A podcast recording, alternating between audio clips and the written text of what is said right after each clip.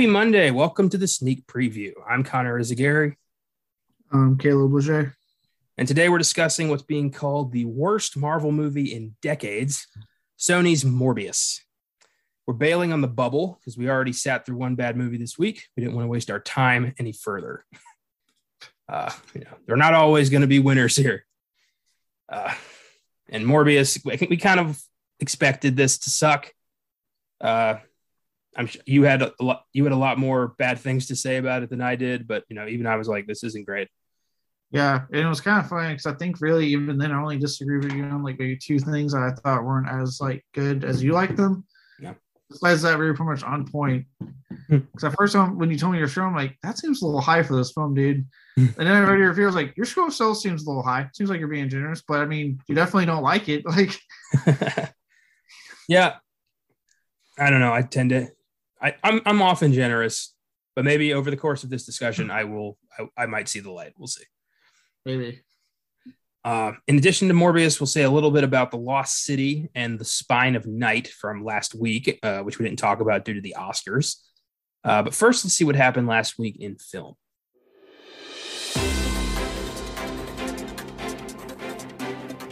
Last week in film.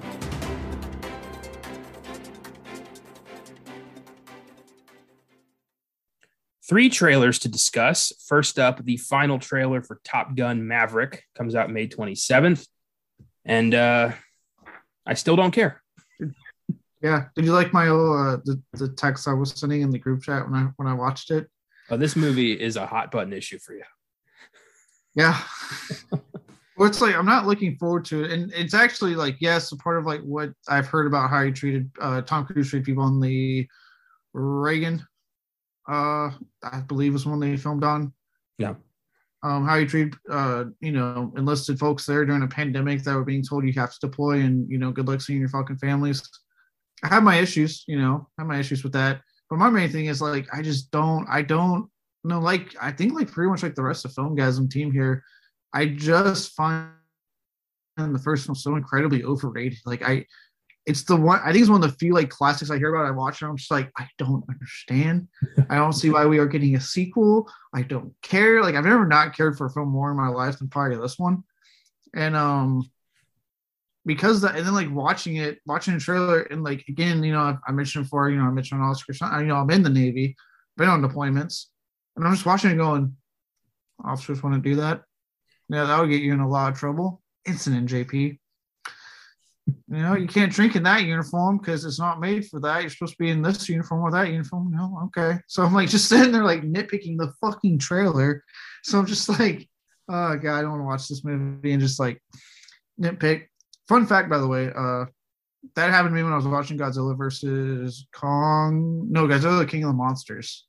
Um, when they go to the the the Navy um admiral and like the underground base where the fuck it was at, and he had like his like his uh his uh, camo uniform on, his end ups as we called them. The way he had it rolled up was bugging the shit out of me. So I'm like, you don't roll them like that. It's like you don't fucking wear it like that. Yeah, I imagine that's got to that's got to be annoying. Like knowing proper procedure and just seeing Hollywood not give a flying fuck about it. Yeah, especially when they hire like military experts to make sure they get it right. I'm like, you're still not doing it right. it's not hard. I don't know. Um, I don't know Josh's thoughts on Top Gun. Are they? Does he not like that movie either? He, yeah, he finds it over. From what I understand, he finds it overrated. Yeah. So that's all four of us. Yeah, we don't care about Top Gun. Uh, yeah, I don't get it. I, I watched it once and I'm like, this is uh stupid. Like this is dated as hell. I I just don't I don't understand. Uh the most the biggest revelation I got from this trailer is that Miles Teller is playing Goose's son and he blames Maverick for his father's death. But even then I'm like, I don't have I didn't have a lot of emotional investment in in, the, in that one anyway. So I don't Yeah. know. And the way the way he briefly talks in the trailer, I'm like, you could never talk to a fucking captain like that, dude. He tries to hit him. Like there's a scene where he like lunges at him, and I'm like, oh, that's that's a court martial. That's yeah. I'm not like, even in the Navy, and I'm like, I just know you can't do that shit. No, you'd be good. You'd be fucking taken down because he's there. Like the looks of it, he's going to be a junior officer. He's going to be like a lieutenant or something like that, trying to go after, trying to lunge after a captain. Like your career is fucking shot. I wonder how much Val Kilmer is going to be in this, if at all. Yeah, they made it sound like because I remember they made a big deal. They were like, "Yeah, we cast him," and I was like, "Did you?" Because I only see the fucking photo. Iceman's the like in charge of the Navy. I, I think I don't I I don't know. I don't know. I don't. I don't know how they're fucking playing that one. There's no way he's in charge of the Navy. Um, that's not happening. Hmm. I don't know. And I, I also don't know if like theoretically they'd actually have their fucking call signs on all their damn pictures that they're putting up. But what do I? I don't, I don't know. Officers and pilots are like they're like the jock types of the of the of the Navy, so they they tend to be taking their stupid fucking call signs so much more serious than like than I do because I have one being a controller, and um it's just funny because like I don't ever have anyone refer to me by my call sign, nor do I refer to anyone by theirs. But officers like, "Hey Goose, hey Moose, how you?" I'm like, "Oh my god!" I've been in the room when this shit's happening. It's, it's a god.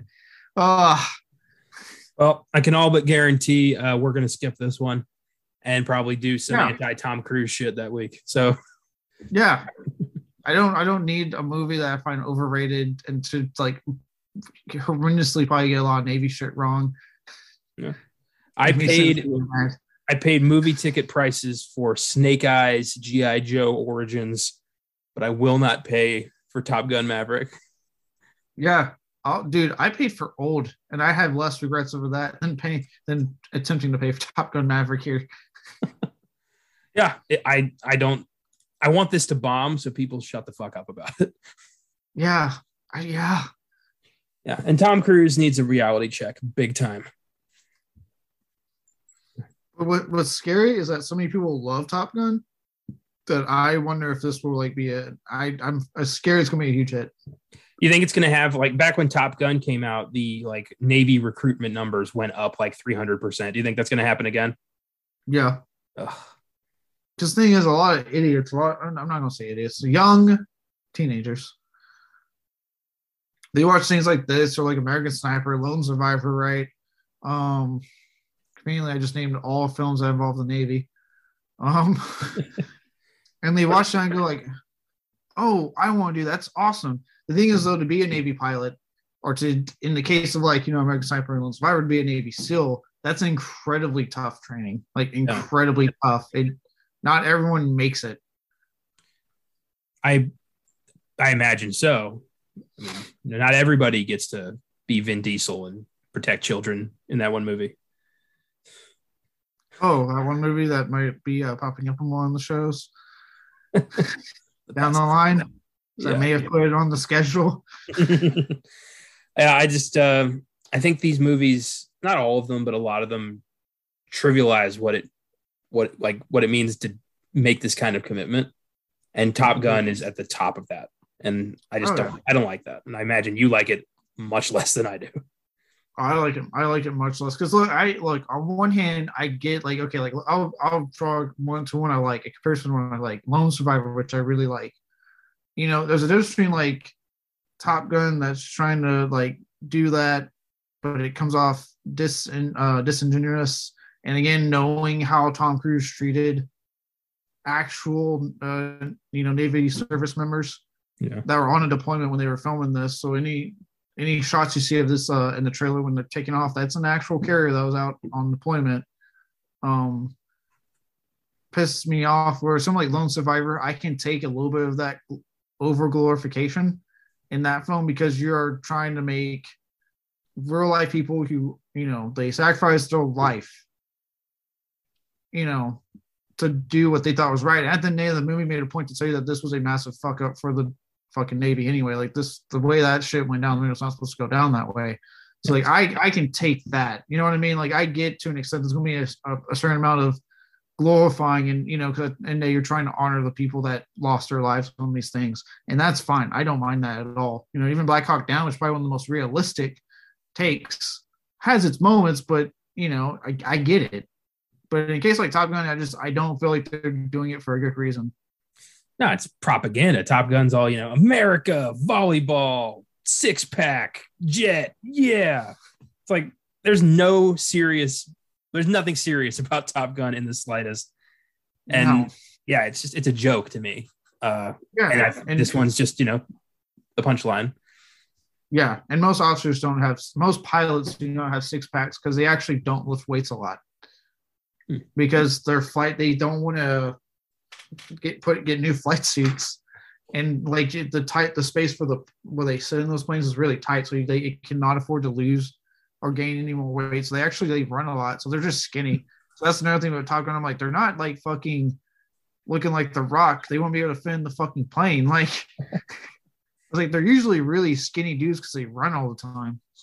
Well, as a uh, member, as a member of the Navy, I'm curious how much shirtless volleyball you partake in None. because that's a that seems like it's a big part of it. I don't understand where Top Gun got that from because I don't know anyone, myself included, has who has partaked in shirtless volleyball games on the beach. Yeah, so I'm yeah I'm I, I don't plan on seeing this. I am uh I'm actually looking forward to kind of boycotting it on on this show. Uh, so yeah, May 27th we are going to do something else. Yes, I can't wait to not see the trailer in theaters now that they're doing the ad campaign at the theaters. I know. Um, next up, Netflix's Choose or Die debuts on the streaming service on April 15th. Looks like a horror Jumanji, and I'm very intrigued by this. This looks exciting. Yeah, I was uh I've been hearing about this one for a while. I think it was originally called like Cursor or some stupid some stupid like that, but they changed the name. It's good. And um, yeah, and I'm I'm intrigued by it. Um, like I said, I think the part that kind of got me going, like, ooh, this could be something like pretty gnarly, was the scene at the diner when you know she says, "Hey, cl- clean it up," and he whatever's going on has that chick take broken glass and start to chew on it. Oh, and you can just hear. I love how the screen goes to black and you just hear the sound effects. yeah. And I'm like, oh, so like I'm I'm interested in this goes. I'm a sucker for like the internet horror stuff. Yeah. In general, especially because that's like, you know, like that's I mean where we're at now. The internet has taken a huge part of our lives. Yeah. Um so I'm always a sucker for these types of films that do it. And until we get some a newfound destination or something where this kind of thing happens, I'll take what I can get. Well, this looks more like a you know reality warping kind of like cursed game, like very much like reminded me of Jumanji, but Mm. on a much grander scale. Uh, and the film that came to mind when I saw the trailer was um, 13 Sins. Remember that? I remember that, yeah. I haven't seen it, but I, remember, I know what you're talking about. That was a wild movie that uh, should have gotten more attention. Uh, but I love these like you know this or that horror movies where you got to make some crazy ass horrific choice. I, I love those movies. Yeah, it's literally how Saw thrived for de- for a while. Yeah. Live or die, make your choice. yeah, like I loved Would You Rather. I thought that was a really cool movie. Uh, That's another one that's been on my radar to watch. I hear a lot of people that like it. Jeffrey Combs hosting a dinner party of like a who's who of random horror and like ex porn stars doing like making horrible choices, like drown your like dr- drown yourself for three minutes or cut off your left hand. Like, what's it gonna be? like, just crazy shit. Jesus. God, oh fuck. What was what was the name of it with uh, David Koechner and uh, Sara Paxton? Where they're like the witch couple that make these dudes uh, keep paying these dudes to do outrageous shit. Here, I'm gonna find out. I'll say it's on the site. I remember I remember like really liking that one. That was another one that reminded me of. Oh David- god damn it. David Koechner. David- Yeah, it was him and uh Sara Paxton played his wife. Um, Vicious Fun. No, that was that one with the serial killers that I told you about. That was a lot of fun. Okay. No, Damn. not that. All right. Do you remember when this was? Stand by. Look, I'm I I'll oh cheap thrills. There we go. Okay. Ha. Have you have you seen that one, Cheap Thrills? I have not. Oh my god. So it it has those two that I mentioned. Also has um Ethan Embry Okay. and uh Pat Healy. And basically Embry and Healy Healy's down is like he's about to lose his uh, house. He has a wife and kid. And he runs into an old buddy of his Embry at the bar and they are they start talking and then they run into the, these these two characters, and they at first are saying, "Hey, let's have some fun. I'll give you 500 if you slap the waiter on uh, the waitress on the ass." Like just simple things like that. But it starts to fucking escalate to things like, "I'll pay you so much if the guy who's married, our main character's married, if you have sex with my wife." Like it, and it gets like just like or like shit in the neighbors, like you know, like it starts to escalate, like losing limbs type stuff. Like it's it's really fucking good movie. Shit, yeah, that sounds up my alley. I'll definitely check that out. Yeah, and they give it to whoever does it. So that's like the that's our catch. Whoever does it gets money. So you see these two guys start to fight over who does it. Shit. Oh boy. Yeah, I, I love the escalation of, of films like that where it starts out like, you know, just, you know, call that guy an asshole. And then by the end of it, you're like, you know, it's shoot that guy in the face, like, or you know, your kids are gonna die. It's it's it's nuts. And I yeah, those are those are good. Good subgenre. Yeah, always a fun one to watch. Yeah. It looks like Choose or Die is gonna be one of those. Uh looks good. So we'll be talking about that April 15th. Yeah, and it makes me happy because now it's not just fucking Fantastic Beast. I know it's gonna be the main movie, but like yeah, I just am not really looking for. I first two did not hook me, so it's like I'm not really all that jazz for this new one. I just really hope it doesn't suck. I'll take a mediocre movie. I just I don't want it to suck. Like the second one, the second one sucked. Like at least the first one I thought was mediocre at best. I was like, Yeah. first one, eh, it's okay. I can, you know, it's not hurting me. That second one though, I was just like, what the fuck happened? What is going on? I don't even remember it that much. I I'm gonna watch it again to prep for the new one, just so I have those two films fresh in my head. But uh, yeah, I couldn't tell you most of it right now. Oh, Whereas I can tell you every detail about all eight Harry Potter films. yeah, because those are good, coherent films. Yeah, which is weird because it's different directors and different like tones and styles, but it all meshes perfectly. Fantastic Beasts one and two was the same director, and it, it it's a mess. Yeah. That's what happens when J.K. Rowling apparently just doesn't want wants to write it for the money for whatever reason, as opposed to you know a good movie. I know. I just I don't. If anybody like could just shut the fuck up and take the check, it's J.K. Rowling, but she won't for reasons she's that have like that escape me. Uh, didn't she like? So I think Putin said like something about like I'm you know like comparing like his fight against Nazis to like J.K. Rowling trying to like there was he said something about her where she had to be like nope nope nope like Where even she was like, no. yeah like her the publicist had to come out and say like nope like dictator like psychopath like idiot author different different situation Both wrong, just in much different ways. Yeah. And when you are getting you know when you're being mentioned in a speech by a psycho dictator trying to conquer a country you really got to reevaluate where like the choices you've made that have led you here you, you got to think about that Yeah, yeah, you do. Oh God, can you imagine? Just real quick, like I want to give a shout out to publicists everywhere that have to deal with people like Rowling or now Will Smith or any other problematic like celebrity that or like the I know recent one, I guess now it's Sam Elliott. Like they're just sitting there going, Why? Why do they have to do this? I imagine if you're like if you work for one of those volatile people that's constantly making waves, looking at your phone in the morning has got to be like you know diffusing a bomb. Like, what what do I do? Like, please no, not today. And then you look and you're like, fuck. no, Right? wake up on wake up on a Saturday thinking I'm going to just wake up and I'm going to make a nice cup of coffee and I'm going to sit on my porch and watch some TV and just kind of recollect and enjoy the morning. And you wake up and go, fuck. All right, let's up and make the coffee. I got to go. I got to fucking go because holy Uh, shit. Top headline: Sam Elliott goes crazy on on podcast like homophobic rant. You're like, ah, god damn it. Yeah, right. Especially in his case because that was years of probably his publicist not worrying about a thing, being like, Sam's fine, he doesn't say anything stupid. And then when someone goes, Why? Why did you do this to me, Sam? Why? I imagine it's got to be even like tougher for Rowling because her publicist has got to just be like, you know, aged like 10 years in the past two years, just got like hair falling out, like insomnia, because you never know when the next fire's going to start. Right? Him or like Gina Carano's publicist probably Oh. just going, Motherfucker, stop posting.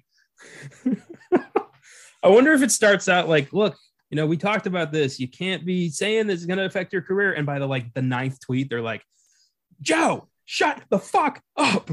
Stop it.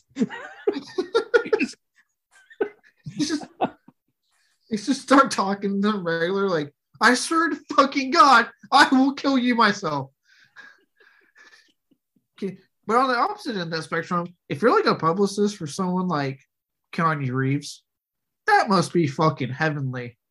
He doesn't do anything to like make waves. He probably buys you coffee in the morning. He probably is like, hey man, you need some coffee? Like I'll, I'll he probably comes to your house is like, look, I'll make you the coffee. You stay in bed, bud. All right. He gets you coffee. Completely different situation. He Yeah. knows your kids' names. He gives you a Christmas present. I don't I don't think J.K. Rowling even knows her publicist's name. Probably not. And honestly, we make the joke, but I would not be surprised if Keanu Reeves doesn't do that shit for his people. I really wouldn't, based off the stories I've heard about that man. No, it's yeah. I imagine working for a nice celebrity. Got to be quite a quite a nice life. You get paid quite a lot. You don't have a very stressful job, and you know you're you get to work for Keanu Reeves. You probably get front row tickets to the new Matrix movie, which could be a you know a good thing or a bad thing depending on how you like the movie. Right? I'd be look, and even like if I was like supposed to be like, look, Kanye, bud, I wasn't a big fan of this movie. You know, I'd be like, look, I but I'd be scared, I'd be like, "Oh, guys, you want to hate me if I okay, look, I'd be real man. I'm not a big fan of the new Matrix. He probably sits there and goes, You're allowed to have your opinion, and I, I respect that. I'll make sure to be better on the new John Wick. Okay. Yeah, I, that's that's such an interesting thing to think about, like how these you know the publicists of Hollywood and the agents and what they gotta what they gotta deal with. Some days Right. it's you know, some days it's Matrix Four has been announced, and some days it's J.K. doubles, triples, quadruples down on her Right. hatred of trans people. I would love the idea of like there's a building in Hollywood that there's all the agents get to lounge at. Like there's like their break building instead of a break room, they have a break building. They're just chilling there and they're just like trading stories. they're celebrities. There's like clear jealousy the ones of from, with the ones that have the like, kind, nice, like they don't make wave celebrities, and Yeah. the ones that have to constantly deal with something. I know that there is absolutely no chance this is true, but I'm just imagining Sam Elliott, Gina Carano, and Will Smith have the same publicist. This guy is this close to suicide.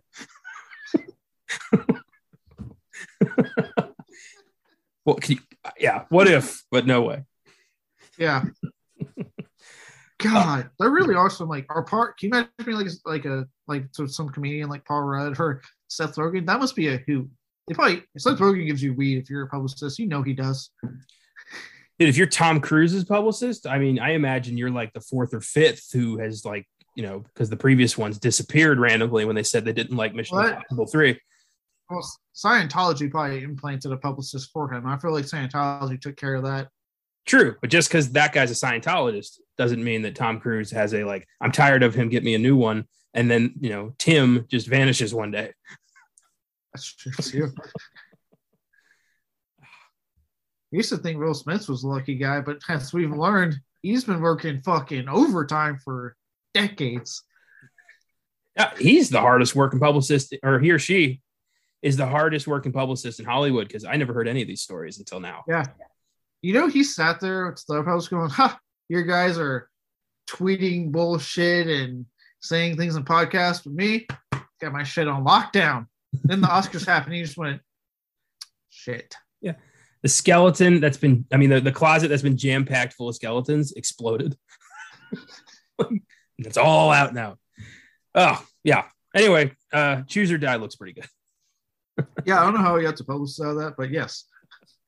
Uh, final trailer: A24's Men, starring recent Oscar nominee Jessie Buckley, uh, Rory Kinnear, and it's written and directed by sci-fi master Alex Garland. Comes out May twentieth, and I would be super jazzed. But it's an A24 horror film, so I'm gonna go ahead and wait. God, you're really holding it against them this year. Even though, like, so far their stuff looks pretty good.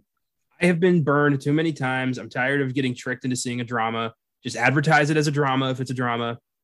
So no, I will. I will watch it, but I'm not paying for it. You saw X. I did, but I didn't know that was an A24. When I when I saw it at the movies and the logo came up, I had I I, I went like, oh. And then you know Ti West was he did a good job. So there are exceptions, but yeah, most of the time I I feel burned by them. So yeah, but this is Alex Garland. Like he's giving us Ex Machina Annihilation. I didn't like Annihilation. God, you suck. I liked Ex Machina.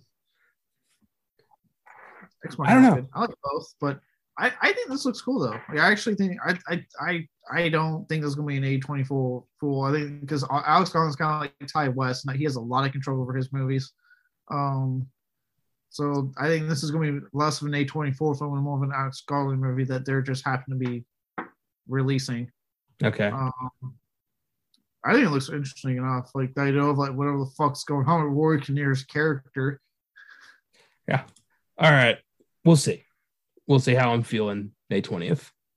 I need to be a little bit more positive, sir. Oh my god. I I think I save the negativity for Morbius. I think the tra- I think their track record backs me up on this. So I, yes, but I also think that it looks like they're trying to not have the same type of film this year that they usually do.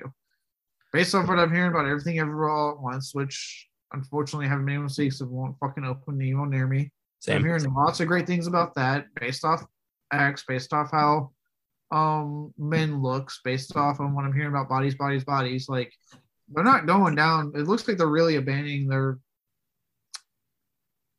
cliches I want to be clear. I got no beef with their sci-fi movies, their dramas, nothing. Only their horror movies, because most of the time, it's not a fucking horror movie. It's a drama that has a couple scenes of horror, and the trailers are often misleading, and I don't like that. Fair enough. I don't think that'll be the case with men. Just again, I think this is going to be. I think Alex Garland. I have safe faith with him. Okay. Well, that's my big thing. I'm looking at him more than I am A24 with this film. Okay. We'll see. I might see it. You know, well, I, I don't know. um, that's all for trailers. Next, uh, let's talk some casting news. Sharon Stone has joined the cast of DC's Blue Beetle film as the movie's villain, Victoria Kord, who apparently was created for the movie. Why do they keep doing this shit? I don't know. There is a huge selection of DC villains to pick. Why make one up? Well, yeah, they're doing it for Shazam also. I'm like, why do they keep making up villains when they can just literally use the source material that they're trying from to begin with? I don't get it. Yeah, makes no sense to me at all. Uh, but Blue Beetle's picking up steam. Uh, you know, first uh, Latino superhero DC's worked with or uh, you know made a movie about Blue Beetle. Uh, I hope this works out. Uh, next yeah. up, Eddie Murphy is in talks to portray Godfather of Funk George Clinton in an upcoming biopic. George Clinton, one of the founding members of Parliament Funkadelic, and uh, this seems like a good bet. Uh, Murphy's last biopic, uh, Dolomite is My Name, was great. I'm looking forward to seeing this. I hope this works out. Yeah, he's making an interesting. It looks like he's just making a niche for himself by doing bio, biopics. Biopics. There we go. Um, but yeah, like I said, I really like Dolomite as my name, so I'm more than willing to see how how this one goes. And I'm one of the few people who actually liked Coming to America too. so I I'm I'm back on the Murphy train. I haven't seen Coming to America too, so I can't say if I enjoyed that or not. I have a feeling you won't like it. Just most people don't. but you know, maybe I don't know. yeah, I haven't heard good things about it. That's why I was like, surprised when you said you liked it. I was like, oh, okay. I haven't heard that from a lot of people. Uh, next up, Bill Skarsgård is the latest actor to be attached to the remake of The Crow, which has been in perpetual production hell for decades. Uh, Rupert Sanders is directing. He's the guy who did Snow White and the Huntsman and the Ghost in the Shell remake. So uh, don't hold your breath.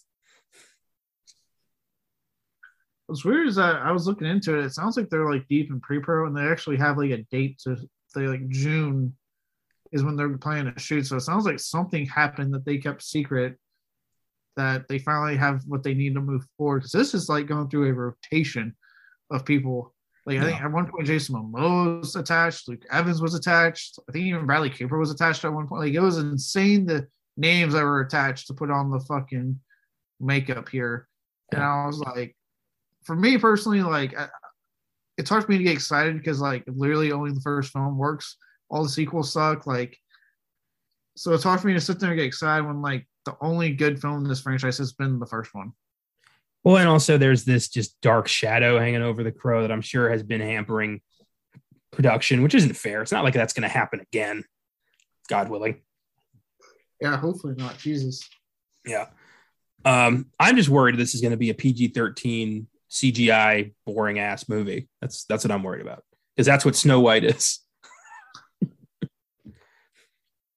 I like how when they made the sequel to that, they're like, so people didn't like Snow White, but everyone liked Chris Hemsworth. Oh yeah, we'll just make it the Huntsman. Like that. Yeah, I haven't watched. I haven't seen the Huntsman. I did see Snow White and the Huntsman, and it was so forgettable. I I don't remember basically anything. I watched The Huntsman, but that's because I was like Charlize Theron, Emily Blunt. All right, I'm in. I was like, there was someone else. I think it was Anne Hathaway. Like someone else. I'm like, Jesus Christ, you just hired all the pretty ladies. Jessica Chastain. Jessica Chastain. That's it. I was like, okay, well, I'll watch this. I'll check this out. um. Well, I hope the crow finally takes flight. but uh, you know, I don't know. This is like the ninth or tenth time, so you know, we'll see. Yeah, and if it does, hopefully it's good. That's all I got. Like, yeah, it's gonna be hard. It's gonna be hard because I, I mean, you know, Brandon Lee really. I know some people are trying to make the argument that like people only remember him from the movie because of his whole death, and I'm like, no, he was really good in that movie. Yeah, that's not that's not fair. Yeah, I'm like, no, he was really good in that movie. He was he was showing that he was clearly a talent to look out for, and that was taken way too soon.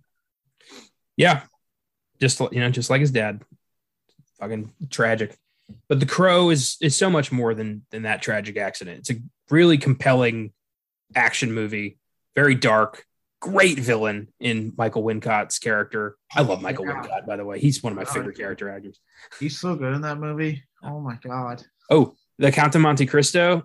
Uh, he's in that as the sadistic warden of the prison that Jim Caviezel gets sent to. Holy shit, that makes sense. I can see a, that. He's so there's a uh, when he first gets sent there, uh, he starts whipping Jim, Jim Caviezel, and uh, Jim Caviezel says like you know God will save me, and Michael Wincott says let's make a bargain. You ask God for help, and I'll stop the minute he shows up. Holy shit! Yeah, it's a dark, it's a dark scene, man. But he is so so good. You hate him so much in that movie. He's good at that. He just he knows. Like I remember when I first saw the Crow, I was like, God, this guy is really good. I didn't I didn't know his name at the time. I was remember going like, "You're playing the villains, fucking killing it in this movie." Like, fuck. Yeah, he's awesome. I've always thought he was just a fantastic actor. Uh, criminally underrated, I think. Yeah. Uh, next up, Jim Carrey is strongly considering retiring from acting. In his own words, quote, I have enough, I've done enough, I am enough. It went on to add, quote, uh, when, when asked if he would, you know, do another project, he said, it depends if the angels bring some sort of script that's, you know, written in gold ink that says to me that's going to be really important for people to see. I might continue down the road, but I'm taking a break. I think he's earned it. I think Jim Carrey's been working pretty much nonstop since the you know early '90s. He's been one of the most iconic uh, comedian comedic actors of all time. He's delivered great work. He's you know battled his own demons, and uh, I think it's time for him to you know do right by himself. So I I'd say go for it. Yeah, I mean, I'll miss seeing him on the big screen, but I I get it, and I, I actually do like how even before he said, sorry, when he said like the whole I've done enough. I like what he said before that, which he's like he makes a point. He goes, "We probably have never heard a celebrity say that." I'm like, "No, you're right. I've never heard a celebrity actually say those lines. Usually, it's they work till the day they die, or until they like in you know some. I'm sure one will mention they they can't anymore because of medical reasons. Yeah. So for him to just say, "Look, I've done enough. I have I've had my career. I've lived my life, and I, I wanted I want to take a break. I want to retire.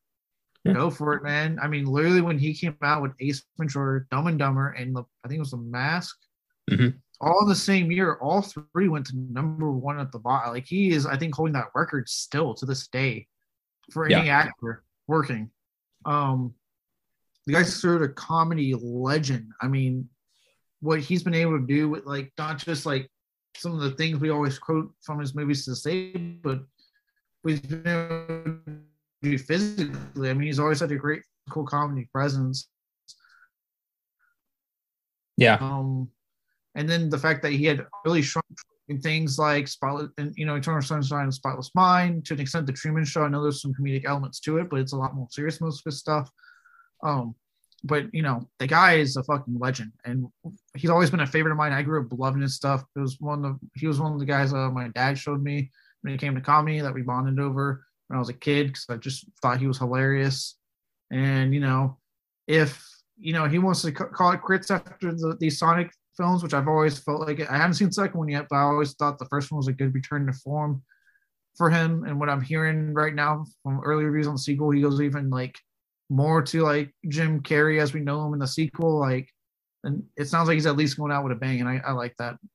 Well, I like that he's going out on his own terms. He's not, you know, it's it's not going to be like a box office failure that makes Jim Carrey like, you know, not a bet anymore or saying some toxic shit. He just he knows he knows his limits. He knows what he wants, and he's done. He, you know, said he's looking forward to just kind of painting and you know living in peace, which will be nice for him yeah. So I all I gotta say is like he commits to it. Thank you, Jim Carrey, for the the countless films, countless memories. You're a hell of a comedian, and you know it will. I will sorely miss your presence, but hey, go for it, man. Yep, right on. I second all of that. Uh, on the other side of this, Bruce Willis is also retiring, but not by his own hand. Willis was recently diagnosed with aphasia, which has been affecting his cognitive abilities for years. According to EW.com, aphasia is a condition caused by damage in a specific part of the brain that controls language expression and comprehension. It often leaves individuals with the inability to communicate effectively with others. And this explains his uh, sort of performance decline over the past decade, uh, which a lot of people, including myself, feel really bad for shitting on him for so long. Uh, so I want to say right now, I apologize. I did not, you know, I, I, feel, I feel really bad for especially the recent Death Wish episode we did on Beyond the Bad where we just went after Bruce. We didn't I mean, know. I we didn't know. I, I didn't put him down as worst performer like you did. Wow. I, I picked someone else for worst performance. Oh my. Thank, wow, thank you so much. but uh you know, it does. It, it, it, explains a lot. And yeah, I mean, I, I just feel bad about the jokes I've made, uh, his choices in films over the last couple of years. Um, I, I, you know, I'm glad. You know, I know he didn't. It was his family announced it, so I, it's good to know he's being surrounded by love, and that his family is going for you know however long he unfortunately now has left with this. Because I don't know like how this is going to affect you know rest of his time moving forward.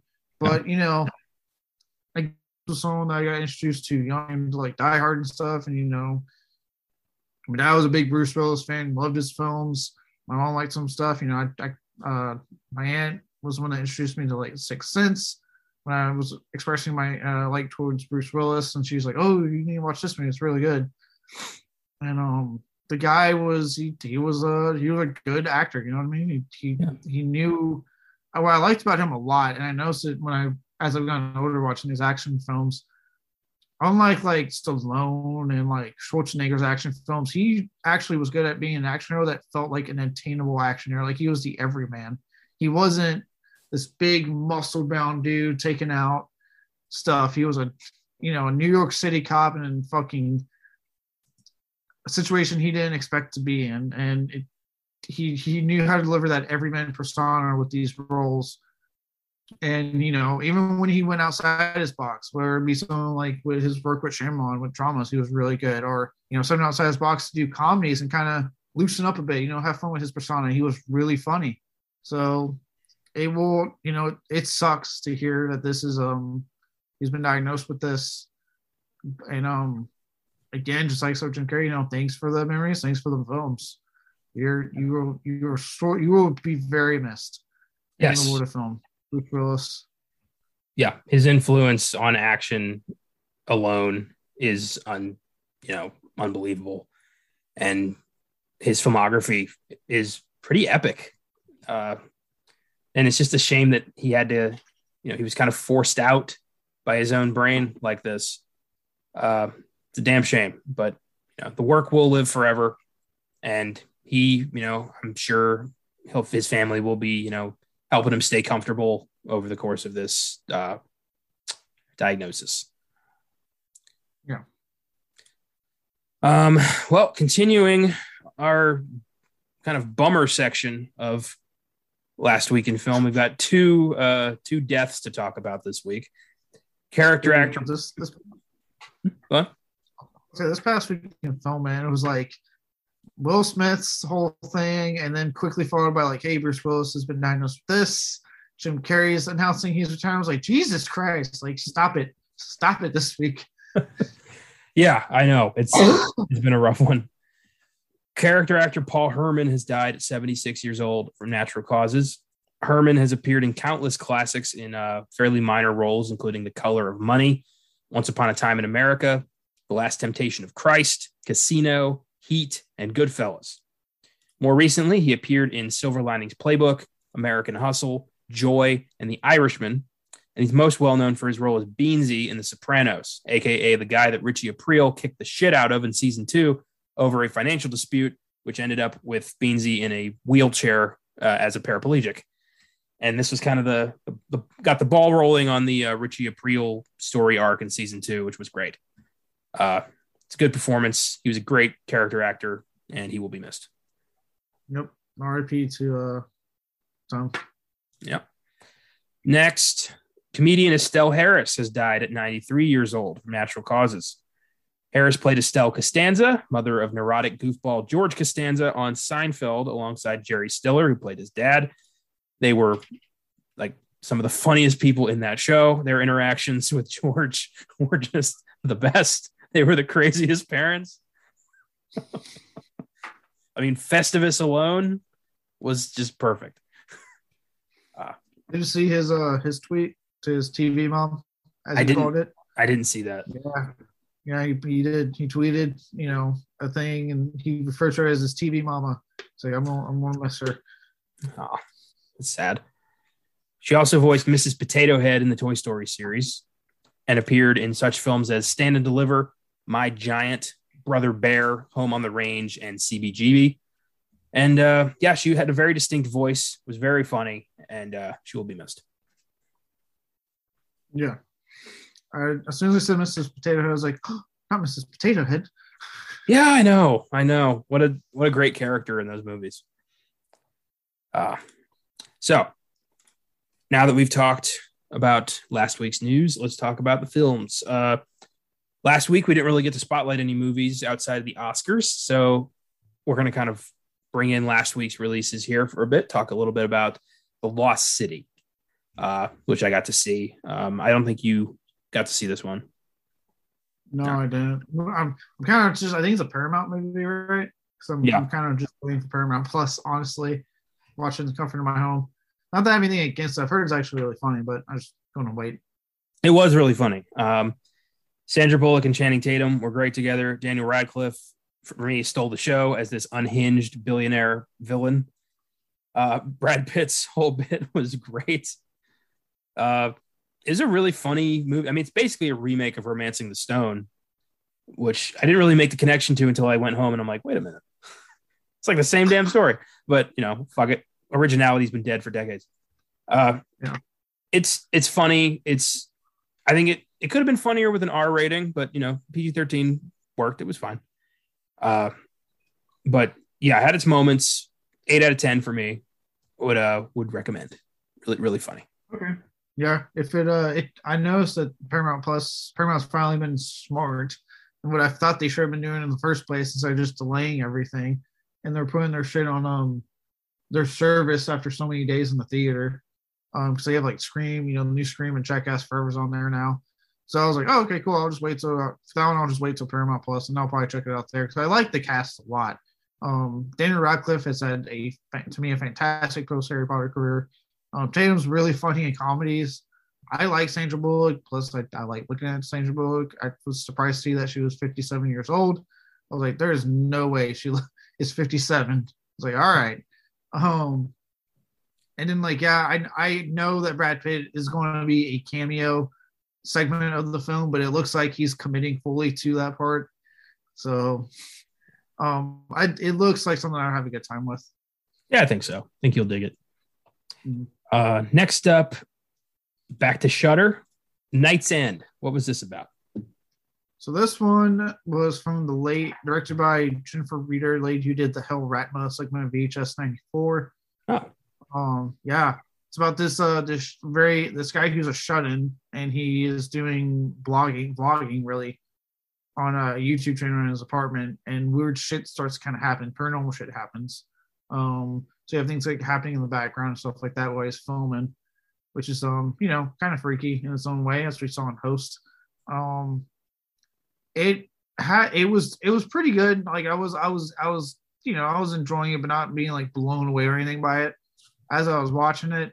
Um, because it's pacing it's you know it's not the most fastly paced film. It's like paced like any other you know paranormal film. Um, but what made me go like holy shit, okay, in a good way was the end and how they end this film, which ends in a way that I went I wasn't seeing that that that's not where I thought this film was going. I was like, okay. The film ends like like the most WTF like go for broke bonkers ending I think I've witnessed this year in a fucking film, which made me hike my scroll because I was like, well, I gave you credit, film, you ballsy kid, goddamn ballsy. Hmm. so I enjoyed it for the most part. If you're looking for, you know, something that starts out regular paranormal and goes like goes places at the end, can't go wrong with that. It's it, you know it's fairly paced. Uh, actors are good. Michael Shannon's in it, which I wasn't expecting. And I saw Michael Shannon, I was like, holy shit, Michael Shannon's in this movie. um, so o- overall, I liked it. nice. That's good. I'm glad you got a winner from Shudder. Uh, Yeah. yeah. And Michael Shannon's one of those guys. I'll just I'll watch anything he's in. He's an awesome character actor. Mm. Yeah, Uh, he- he's good in this one. Staying on the Shudder train, The Spine of Night. Uh, the one that you insisted I watch, and I'm glad you did. Uh, this was one of the weirdest movies I've ever seen, but also very reminiscent of like 70s, you know, drug fueled fantasy epics. Uh, I love that it was a seven year labor of love to make this movie. Uh, you could tell. And also, you know, I just watched Wizards on uh, for Filmgazm a couple months ago. I'm glad because there was there was a vibe there. And I just like you can't be bored by this thing. This thing is crazy. Uh, so yeah, why don't you tell us your thoughts on this one? I love this movie so much. Like I I I had been hearing about it for a long time. You know, Shudder, I had heard Shudder picked it up. It was getting rave reviews. People were talking about like so good about it. And I saw this finally kind of I was like, oh my god, finally. And like I was glued in from like minute one to like the time the credits rolled. I I like how yes, it does like the the heavy metal like story structure of like various tells, but if you pay attention, the tells actually flow together. You're seeing the same storyline, but a lot of times like years, years, years, years, years, years later. The film actually place over like a whole century or something like that. I th- yeah I, I thought it was really cool um just the idea like it was constantly unpredictable like when our our swamp witch character is you know captured by this gluttonous king played by Patton Oswalt, which I thought was funny. Um, and then the, you know, the scholar like helps her escape. The last thing I was expecting was for the scholar to be the fucking bad guy. Yeah, and then you find and then kill her, and then she's like literally out of commission for like entirety of the movie. And I feel like takes place again over centuries. It's very like it's like talked about now, like long this goes on. So then you're wondering, well, wait, how she at the mountain then telling all these stories? What the fuck is going on? What? Yeah, I love Richard E. Grant's Guardian is like you just confessed your own death. Like what? What more can you say? Like where's this going? And she's like, we'll get there. Oh yeah, it's a whole lot. I remember telling I told myself like if I don't get an explanation on why she's here, I'm gonna be pissed. But then it was like, oh, that's actually pretty cool. Like, yeah, yeah, that she's been chosen. Like, and I love that he. I love when the, the bad guys like, I've forgotten so many faces over the centuries, but never yours. Like, that was some cold shit. Like, I got goosebumps when he said that. yeah. Oh yeah. Like, oh, I haven't forgotten you. I'm coming for you. Also, like, I'm a I'm a sucker for like animation that just embraces violence and like nudity. Yeah. like this one does. Like, there's never not a second someone's naked. It is bloody and violent on on the sword fights. I fucking I love it. Um, and yeah, I love how even some like the quick throwaway stories add to the overall thing. Like the one where the the guy takes over the town and the only two people are left, and yeah. you know it ends with them being killed, but it's like it ends up becoming this really sweet moment of these people are just living, you know, the last days of their life together before they're murdered senselessly, and it, it's a little, it's slightly poignant, you know. My my favorite bit was uh the Guardian's Tale of the Bloom and like where it came from. That was so cool. I loved how they switched animation styles, made it way darker silhouettes, and told this really cool story about how the sons of gods conquered Earth and like mankind was their like pets who they betrayed and they just revolted. It was like this is crazy. Like this is so neat and creative. Uh, yeah, this was this was weird and I liked it. Definitely uh, yeah. unique. I'd never seen anything like this before. Yeah, it's very you know, like I said, it's a, they call it rotoscoped animation, which is what Bakshi and them were doing back in the day. Yeah, and you know, it yeah, it takes a while to animate this type of stuff. You know, it takes a while. Even with a big crew, it takes a while. Um, but it looks amazing. Like to me, this film looks stunning in its own way. Yeah. Um, and the ending, goddamn, like what a way to end your fucking movie. yeah, when they just rip him in half and she rips his heart out and is like, "You are nothing." Jesus Christ! Just I love this idea that like in the grand scheme of life, we're all meaningless. Like we're all servants of something, of some force. Like it was a very like, you know, it got in my head. yeah. I like how he's still trying to talk as he's like ripped in half. oh, yeah, just I love I love that he he was he was not the guy I was expecting to be the bad guy, and he just goes full evil you know, like in two seconds. There was no hesitation. He was just like, I'm stealing that and I'm conquering all of existence. yeah. And God, his like weird design when he like is in that dungeon and he yeah. makes he transforms finally, like the eye comes out of his stomach, and I'm like, what the fuck is going on? I would love like these. This is the these are the kind of movies that I wish the Academy would pay more attention to when it comes to best animated film and not just sucking Disney's dick every year. I want to see more stuff like this get recognized because this deserves way more attention than I think it's going to get. Yeah, well, that's always right. That's why I say like they need to actually start looking at the whole year instead of like specific months. Yeah, because yeah, this is probably like, and this is no knock on like Disney, and I like a lot of their animated films, but I mean they do follow a formula for each and every single film they do. Whereas this was actually taking chances, and I mean seven years to get this animation right, and inventive storytelling. Like, yeah, this is stuff I wish they would look at more because this is an inventive fucking animated film. Well, there's also this weird stigma around like a like animated movies for adults. I, like nobody pays attention to that. They're not. They're not like they don't get the time of day. It's, it's weird. I don't really know where that comes from. I don't. Yeah, I don't get it. It's like we deep down want to watch for some reason things like Fritz the Cat and you know animated adult sex and violence. But then like if you mention out loud, was like, no, I talking about? I don't want to watch that. It's like you can fucking admit you like it. Jesus Christ. You can love the Lion King and you can love the Spine of Night. Nobody's t- saying you can't. yeah, I do love both actually. Yeah, so do I. Uh, so yeah, this is on Shudder. It's a wild watch and highly uh, comes highly recommended. Yeah, check this one out. It's easily an eight. It could honestly jump up to a nine for me. This is a really good movie. Yeah, absolutely.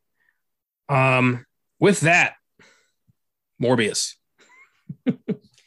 the highlight of the day or night, depending on when you're listening to this. Highlight uh, is really it, but yes.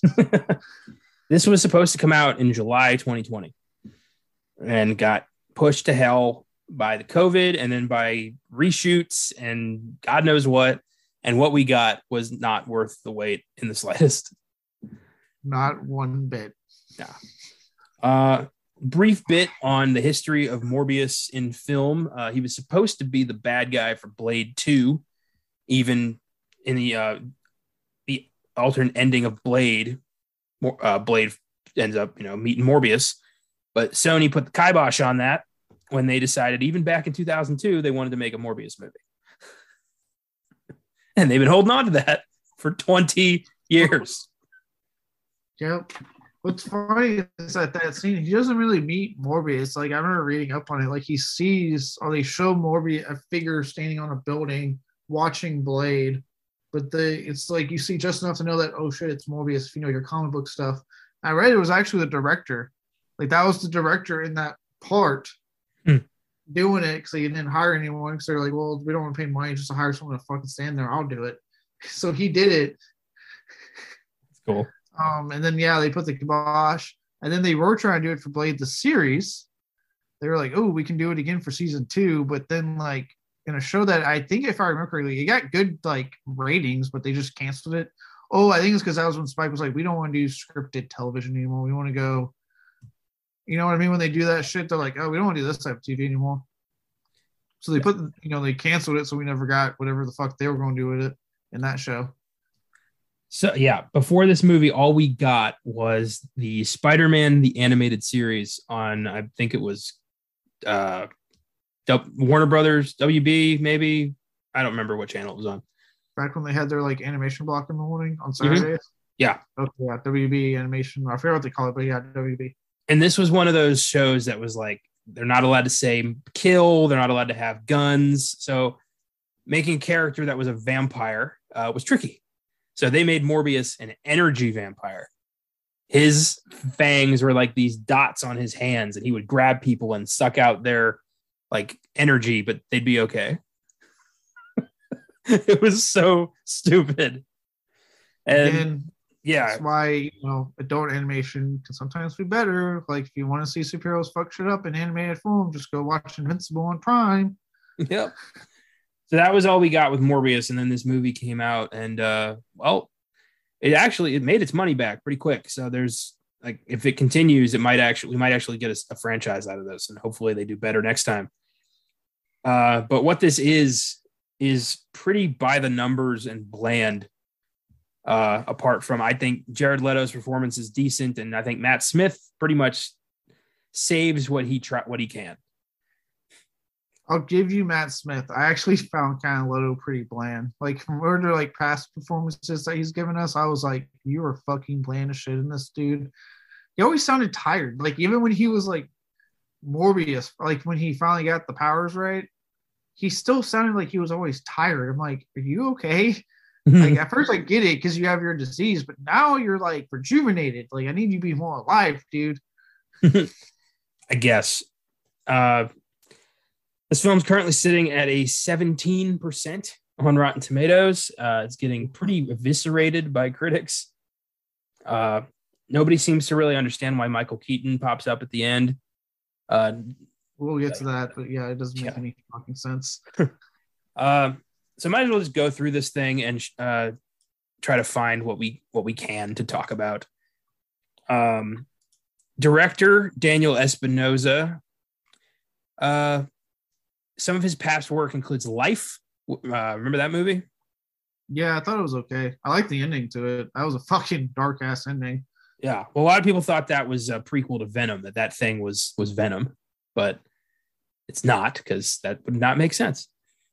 It wouldn't, and that thing was doing far scarier damage to people than Venom did. Like, holy shit! I don't know if anyone ever saw that parting shot there in the movie, but I was like, fuck me. Yeah, Life was cool. I I liked that movie a lot. Um, and then Safe House, which uh, I never saw. That was uh, Ryan Reynolds and Denzel Washington, some CIA espionage. Yeah, I, remember, I remember liking. I remember liking it when I when I saw it. I have seen that one. I remember liking it. And then uh, Child Forty Four, which I liked. A lot of people hated it. I thought it had an amazing cast. It was Tom Hardy, Gary Oldman, other people. I'm sure I liked. It's been a long time. Uh, and it was about the Russian secret police during the Stalin era, and uh, a murder happens, and the state says, you know, wrap it up, and Tom Hardy starts seeing some discrepancies, and he's warned, like, stop investigating this, or you know, your family's going in the gulag. And he's like, you know, he has to decide, like, do I solve this murder or do I shut up and obey the state? It wasn't bad. Uh, but you know, he, I'm just saying, Espinosa doesn't really have a track record of box office success. Not really. No. Based off everything you just said. Yeah. Uh, so we open with. Uh, well, I'll say, uh, yeah, no, go on. I'll get to like my probably my biggest gripes with like why this film just really sucks for me. Okay, fair enough. uh, we open with Michael in Costa Rica. He's got a, a degenerative blood disease that never really gets a name, which I think is weird. They don't really tell us what he's got. He's just sick.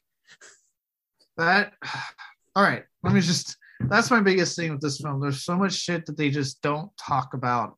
And then like they just jump from scene to scene without any fucking like thing to tell us why we're here. You know what I mean? There's like nothing leading to the next scene. And so it's just like, all right, now that's done. And now we're here.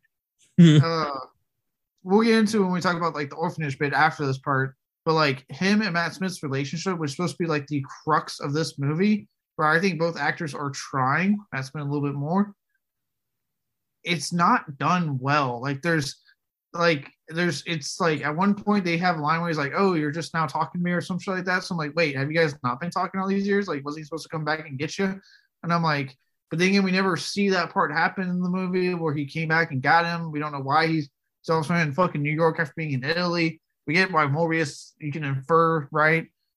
and they talk about but like why Lucien or Milo because they can't seem to decide if his name's actually Lucien or Milo in the fucking movie. um, yeah, that was odd. Like, I thought like why why hold on to this like your name's Lucien. This kid you just met starts calling you Milo because he doesn't bother to learn his roommates' names because they keep dying, so he just calls them all Milo, which is some morbid shit. Uh, and you yeah. just go with it. You're Milo now, even well into your forties yeah, it's like, all right. And then that was like, they are so unclear on what the fuck he does for a living. One, to have his wealth.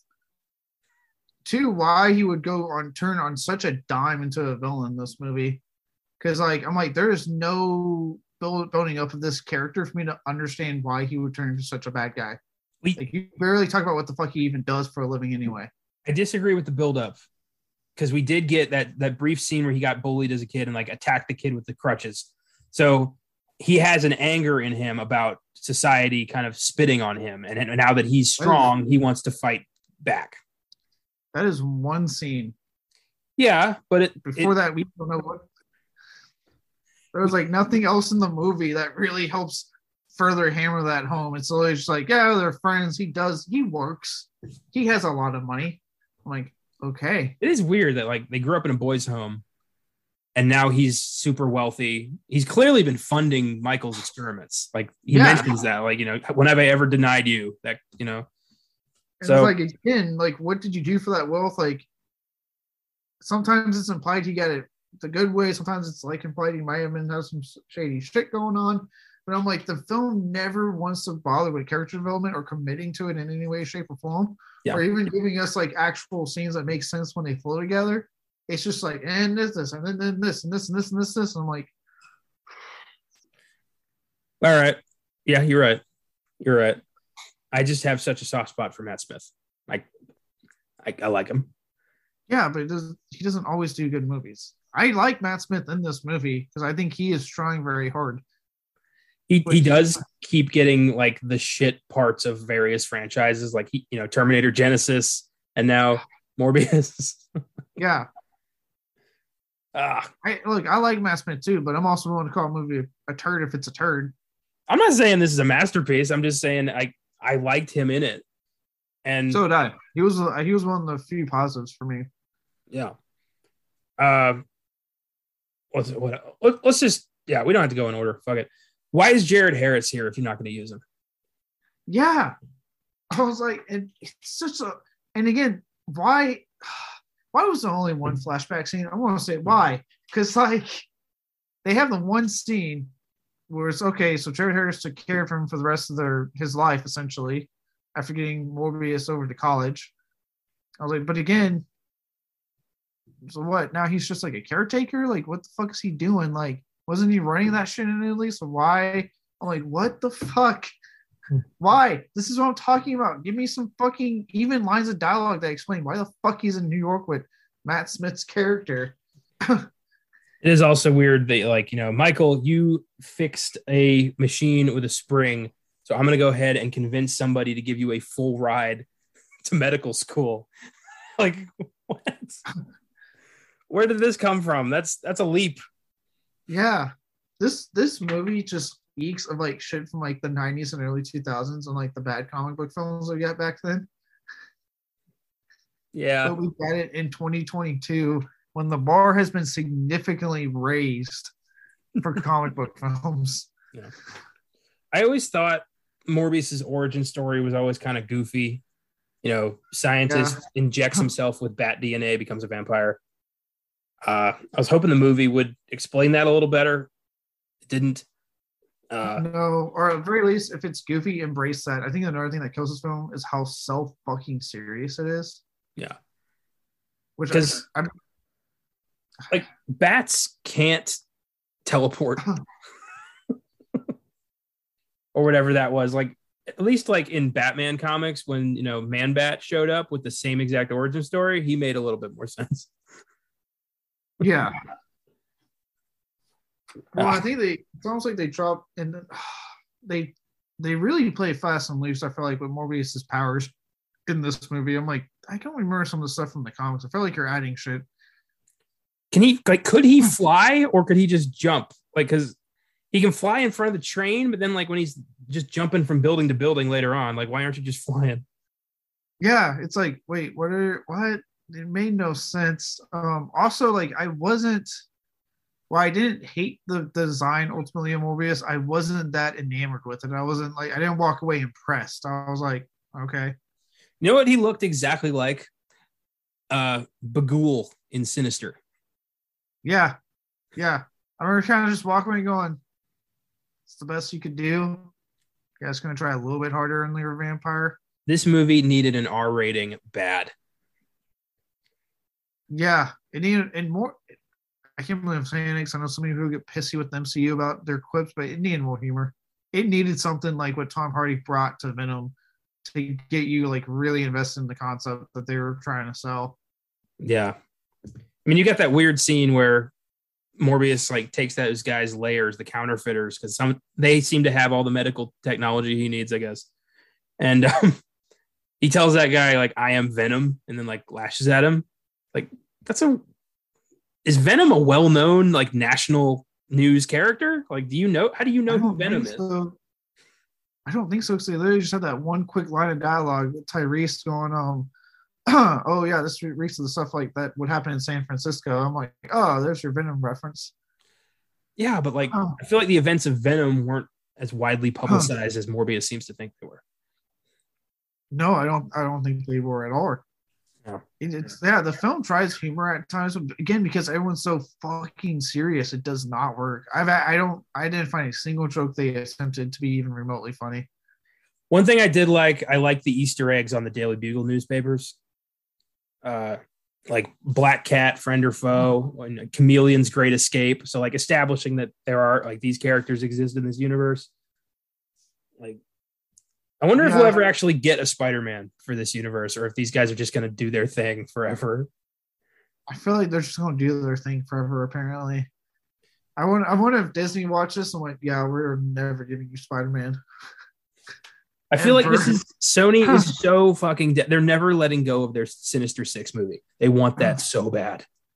They want it so bad, even if at this point it doesn't make any fucking sense.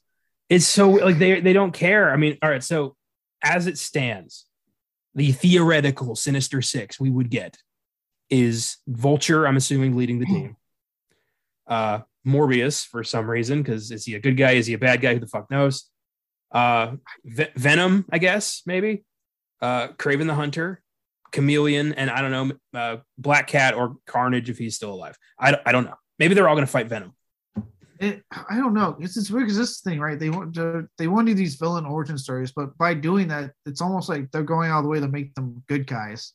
So it's like, what Sinister Six are you even building? Because you're turning all your villains to anti-heroes. Yeah.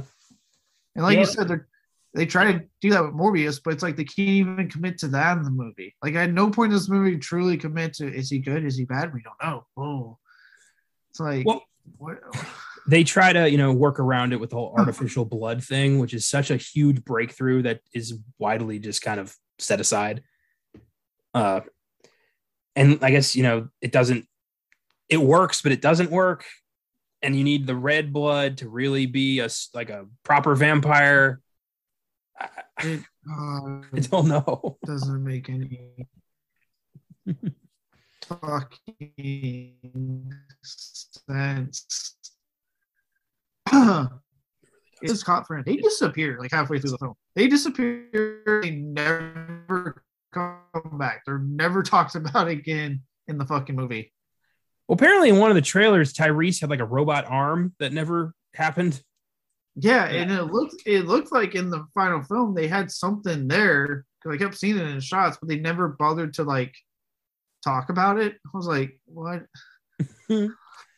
it's yeah and the ending is so horrible it's so abrupt so out of nowhere That Uh, is yeah one of the worst fucking endings I think I've ever sat through in a superhero film in my life.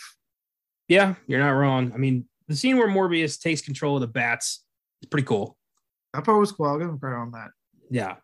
And then he just kills milo lucien. And lucien's just like i'm sorry. And then he dies. Like there was zero build up to any kind of remorse. Uh, i mean he was so willing to destroy michael's life. He killed his mentor. He killed his girl.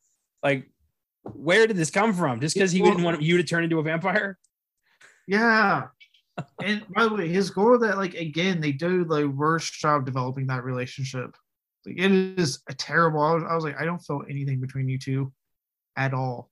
Does Not every one- superhero movie have to have that? What? No. I think as we've seen in Venom, where they broke them up and they're determined not to get them back together, you don't need it. Like, Yeah, I I don't. If it's gonna like if it if it's gonna be in the movie, at least try. yeah, this one does not try on it. And also, like, is it me or did it felt like they should have done some better audio when Morbius would growl and stuff? Because he sounded pathetic anytime he would morph out and growl. Like he did not. I felt no fear or anything when Morbius became like a vampire. I was like, that's the best sounds you guys could do. You didn't want to like beef it up in the editing, make it a little, put a little more oomph in those growls and stuff. I guess not. uh, I thought Matt Smith's vampire looked like kind of half-assed. like I thought they both. I thought in a way they both kind of looked. I just thought the designs were so bad on both. I was like, these are not good designs. yeah, it's I don't know. There was like this sense of non-committal to the movie. Like they don't want to go all the way, so they don't even try to meet us halfway. It's like what what did you want to make here? It Yeah, feels like a retain the rights kind of movie. Yeah. It's like, did you guys really actually try, or like, were you just trying to get this the fuck out? Like, what what happened here? No. Because in as far as I'm concerned, 2022, this is the type of superhero film you're delivering. This, yeah, yeah, the standards have risen substantially. Uh, and then in our post credit scene, the sky opens up, No Way Home style, and Adrian Toomes finds himself in this universe, which is weird because the spell brought people from other dimensions that knew about Spider Man's identity into the MCU dimension. So, what the fuck happened here? Right. And then the the spell to fix it put them all back. So it makes zero fucking sense why he's in this dimension. Yeah. And that he would just be like, you know, like, where did he get a vulture suit? I mean, that didn't come with him. Yeah, it's like where did he get this? I think it's a Spider-Man problem, and uh, we should make a team. And Venom and not Venom, Morbius just immediately, I'm listening. I'm like, so are you a bad guy? Like what? I I Two questions Morbius should have had: Who the hell is Spider Man? And team for what? Because Morbius Yeah. ain't exactly Robin Banks. Like, what's the what is Vulture like? There's no connection there. It's so weird. It, it it is like I I stand by that. That is the worst mid credit scene, post whatever tease, whatever you want to call it. That I think I've seen since Marvel's been doing this. You know, since Iron Man one back to 2008. This Yeah. is by far the worst I've sat through. Well, also now this implies no more Vulture in the MCU, which means we're never going to get to see like, you know, Michael Keaton break out, go after Spider Man, or like stop Scorpion from going after Spider Man, which implied he was possibly going to do. Yeah, and as far as I'm concerned, fuck you. I'd rather him be in the fucking MCU Spider-Man films. Yeah, they could have just made him a variant. They didn't have to do any of this shit and just complicate things further. It, or just you know maybe picking up, have it be Kraven the Hunter, like since you got Yeah, that coming out n- next year. Like, yeah, set up your next fucking movie, maybe. Like you should. Why not film something with Yeah. fucking the guy playing Kraven? I forget his name right now. I'm fucking Aaron. Taylor Johnson. Yeah, There you go, Aaron Taylor Johnson. Why not just film something with him to tease us to Kraven? Like that would have made more sense. maybe the world's greatest hunter heard there's a vampire in Manhattan and wanted to go check it out. That makes oh, sense. Oh, Yeah, that would have made a lot of sense. Yeah. It. It's like I I've never seen a mid credit scene that just made everything more confusing that like this one did. Like Yeah. Especially after you had trailers that put all this Spider-Man imagery into the movie and then took it all out in the actual film, just to turn around and do this, and all because Sony, like you said, will not let go of the idea of a Sinister Six movie. Like they won't just let it go. So they're like, at this point, we don't care if it makes sense. We're getting our goddamn Sinister Six movie. and also No Way Home did it. We got a Sinister Six movie and it was really good. So like there's no reason for this unfulfilled fantasy. Like we got the movie, you made a billion dollars off it. Shut the fuck up. Yeah, Oh, it's almost like Amy Pascal is just like I wonder like how much Kevin Feige gets annoyed by her and he's just not saying it. Like he saw this and just went, Oh, I'm gonna fucking kill her when I get back to the office. I don't know. I don't know how much pull he's got over Sony's, you know, Spider-Man esque movies. Uh, I don't know. I don't think we'll ever know exactly how much until Disney is fed up with this shit and just gets Sony. What if this is the movie that breaks some of Disney's like, We're bye, dude, we're dead. Uh, I don't know. I I welcome it. I don't as long as the content's good. I don't care who owns what. But clearly, it's not good right now. So you know, it's time for a change in departments. It really is. Cause I mean, even technically I know like I know we're we defended, you know, we've defended Venom and I know Venom 2 did even better. But technically, if you look at critically, like those both those films got hit hard by the critics. So it's not like if you look on that level, there's been nothing that Sony's done that's been like liked the way the MCU films have, other than their fucking animated Spider-Man film that was really good. That was like the only thing. That's it. Yeah, but I blame that. I, I- give more uh, credit to the filmmakers personally than I do any producer on Into the Spider Verse. Yeah, yeah, I think that was the case for the filmmakers. They able to get their their way and pull it off. Yeah. So I'm going to give Morbius a six, and I think that's being generous. But you know what?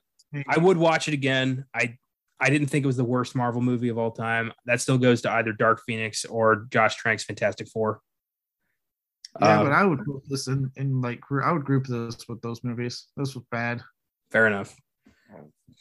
Uh, You're Yeah. nice on me. I'm gonna give it like a yeah. You're being a lot more generous than I am. This is I'm giving it a four. ouch. We we I'm sorry. It's 2022. Like I we have better fucking superhero films coming out. Like come on, step your fucking game up, Sony. What the fuck? Yep, can't argue with that. It's it's a mess. Uh, don't bother seeing this in the theaters. Uh, it's kind of a waste of money. And where's Sony dropping their films streaming wise? Have they have they been doing that? I think they they have some stupid deal with Starz for some weird reason. Of course, of course. Sony, look, man, they're doing great with the PlayStation, but dear God, their movie sector sometimes I'm like, what do you guys do over there? Uh, you know what it feels like? It feels like you've got, you know, like three months to write a very important paper, and then you wait till like the day before and you just crank out something. And Sony has been doing that constantly. They're not learning their lesson. No. and then they then they delay their paper and they're like, well, let's make some edits here. And they delay it some more, like, oh, we gotta make more edits. They delay it some more. They start putting trailers out. They're like, hey, just keep put in scenes that we didn't cut yet, but we're going to, but put in the trailers so we get people. That was so that was so shitty to do that. just ah everything about this movie, man. I I was it was like Eternals all over again. Where I was like fighting sleep. So I'm like, oh my god, fuck this movie. Except it wasn't two and a half hours, thank God.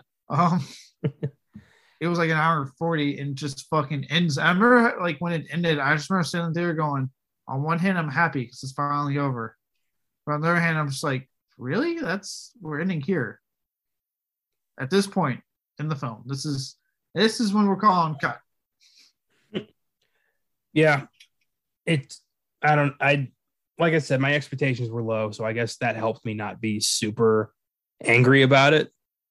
But My expectations were low also, and I still walked out angry. I don't know. I don't know. I don't know what to tell you. I I I'm, I'm gonna stand by my I- six is not a you know that's that's a D. It's not it's not like I'm giving this a nine. This movie deserves an F. It's, it's not it's not deserve a D. Well, whatever. Thanks for listening, everybody. If you like the show, you know where to do. Uh, you can follow us on Facebook, Instagram, Twitter Filmgazm Productions. You can send us an email, filmgazm at gmail.com. So, you know, throw us some recommendations, some feedback, whatever. And uh, you can do the same at the website, filmgazm.com. And uh, if you want to support us, click on support this podcast. We appreciate it. Next week, Michael Bay's new crime thriller, Ambulance, and the fan service video game adaptation sequel, Sonic the Hedgehog 2, which may just be Jim Carrey's last movie. So tune in next week to hear our thoughts on these two films and possibly others. Uh, I'll, I'll be sure to watch Sonic the Hedgehog before I go see part two. And Ambulance, you know, it's Michael Bay, so manage your expectations. I would say manage, but- but his films make way too much money at the box office. So I guess don't manage your expectations. I guess, yeah, it doesn't matter. He's just, you know, that that telephoto is going to swoop with or without him. So, uh, don't miss moving.